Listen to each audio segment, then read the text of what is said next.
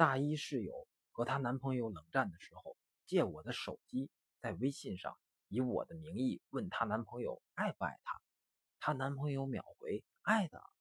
确认了对方的心态之后，室友又以我的名义教育她男朋友，要让让她主动和她道歉。她男朋友从始至终都没有发觉，其实那个在中间好言规劝的人就是他女朋友。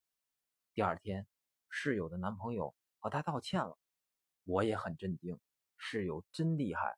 我打算拜我的室友为老师。所以，当我们遇见和女朋友或者和男朋友发生问题的时候，假装一个中间人的身份去跟他沟通，啊，能够缓和，也能够挽回我们的爱情。